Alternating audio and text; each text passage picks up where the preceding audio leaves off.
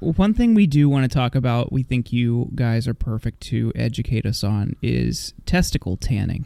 Sure. And Yes. there's a new there's a new hot clip making the rounds on social media of a Tucker It's hot, Carlson alright. documentary. It's very hot. It's erotic. it's sen- it's sensual. Mm-hmm. It's bromantic, and it includes a clip of a guy tanning his testicles. And a friend a friend of ours, a friend of the show, Jared Holt, said this has like weird origins and like kind of like right fascist ideology. What's what's up with testicle tanning and like the link to uh, building your testosterone? And is this something that we should a be concerned about or b start doing ourselves? Uh, yeah, I think you should do it, but you got to start with your butthole first, because butthole Okay. sunning. I think that because that's going to be next on Tucker. I mean, that's like Yeah. they, they're starting with starting with the testicle tanning, but you can't do butt stuff right out of the gate. You need to like, Right, right. You gotta start. You got to start ease with into the it. Yeah, exactly. But I mean, wha how are you just? I guess, I mean, I guess that's true that you can let your sack kind of gently rest on your. Okay. Um. Sorry, I have to switch uh, switch gears here. Uh. Yeah. No, I, I I don't know specifically about some you know kind of esoteric text other than you know a, a broader movement uh that is concerned with the loss of masculinity and connected with new age uh you know belief systems as well as self-help uh, schemes and uh, multi-level marketing has kind of metastasized into an entire market of people selling ways to not uh, become more soy, which they all believe we've all become more soy ever since the end of World War II. Oh, soft males, beta males, all this kind of stuff.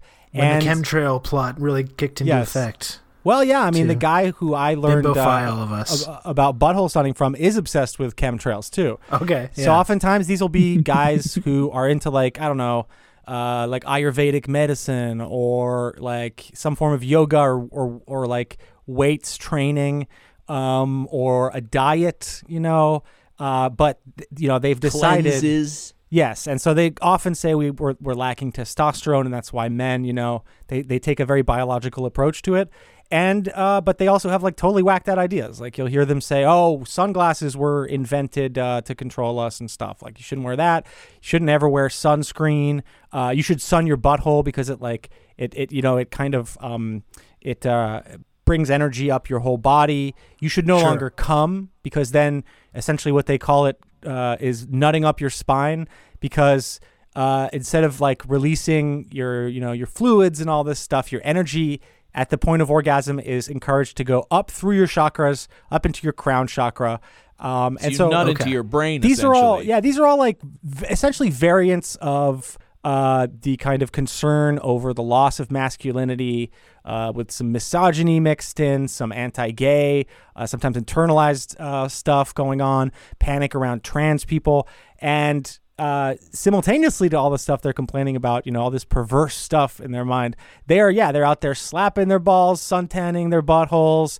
They're out there, like, you know, practicing not coming with each other, you know, Yeah. and uh, all of this, of course, is is money. I mean, all these people are giving courses, or or you can follow them in some way. It's uh, either through the attention economy or whatever on YouTube, or or straight up like come and spend time with other men to re masculinize yourself to to get what was lost. You know, because we're all you know it's like it's a very it's a very powerful message because I think a major, a, a great part of our population is is living essentially what could be described as an incel lifestyle at this point, like a hikikomori.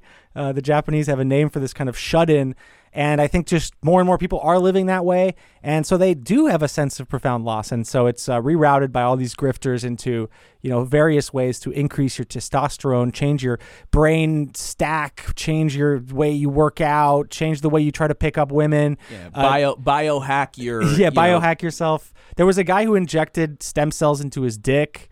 Uh, I mean, and all these guys are still like selling books, and you know that guy got into cooking and had has a cookbook now. Well, Yeah. and th- there's also this element too the that with with all of that, there is also this idea that like the government is is or science in general, agreed upon science is is keeping the true sort of uh, healing and information from you, and so that's how you sort of see it uh, really kind of intersect with far right ideology, conspiracy theories, that sort of thing. A lot of this stuff does come, you know, from uh, far right kind of fascist ideologies and visions of the country as a body, you know, which is very essential to Nazism and other forms like this. They rely on a kind of esoteric, uh, uh, you know, kind of folk uh, retelling of what it means to be a man or whatever. And in our era, actually, uh, it was it has been boosted by more liberal institutions, like for for example, the mythopoetic movement. This was the idea that actually, uh, let's say World War II is like what happens when masculine energy goes wrong or like overloads in some negative direction that the reason why we have war and a lot of these things is because masculine energy hasn't been spent in like the ancestral ways. So we have to either you know give up uh, all saturated fats and food or we have to eat this type of diet or we have to work out in this way before uh, like uh, that only exists uh, that only existed before we had you know certain technologies. And the idea is like yeah, essentially, um, it, it's to, to create a more perfect body and to create a more perfect national body, but it's so fragmented because there is no national messaging about this stuff anymore. It's just reinterpretations by grifters who are, are usually uh, quite wealthy if they make their way to the top. Um, and through the kind of multi level marketing exploitation and just the sheer amount of people who believe that man has fundamentally become, you know, pussified. Uh, and that that this is just like a massive market. And Tucker, I think Tucker smells that money. Sure. Well, it's, I mean, it is funny just in and of its inherently to be taking masculinity lessons from Tucker Carlson, and yes. it's a, like you point out, it's very it's strange the like the really latent homoeroticism contained in a lot of that imagery from that that video, while simultaneously it's presented as this very sort of hetero uh, anti-gay thing. It's mm-hmm. an interesting line to walk. I don't know how these guys manage to sort of maintain this cognitive dissonance, but I guess you know. Well, if you're, I guess they're, they're able they're able to do it. If you're really intense about being straight, you kind of loop back around. You know? right. Sure. Okay. It's like horseshoe theory.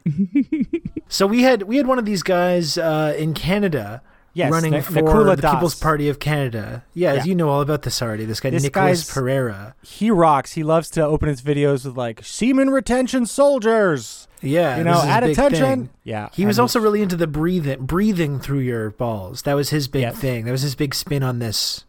That started with an, an influencer. Craze. There's an influencer called Elliot Hulse who's been selling um, misogynistic and uh, you know just borderline insane stuff to men for a while, and he has crazy videos talking about breathing into your balls, which is not okay. a thing. Oxygen, it's, I mean, I guess it receives oxygen like the rest of the body, but that's not, you cannot breathe into your balls. Don't try yeah. it, fellas. No, I'm gonna no, I'm gonna go swimming, and I'm gonna be undetected because just my balls will be popping out. Yeah, you know, yeah, above the water. no problem. However, little tube there. You look like a puff. You look like a puffer fish just inflating yeah. down there. somebody, yeah, somebody standing on the standing spikes? on the shore catches a picture of it on their phone, and it's like it's the two eyes of the of the swimming creature that lives in this lake. Yeah. Technically, though, you oh can breathe into your friend's balls, so you can go ahead and do that, mm-hmm. but it's just your own. It's not. It's not how it works. Right.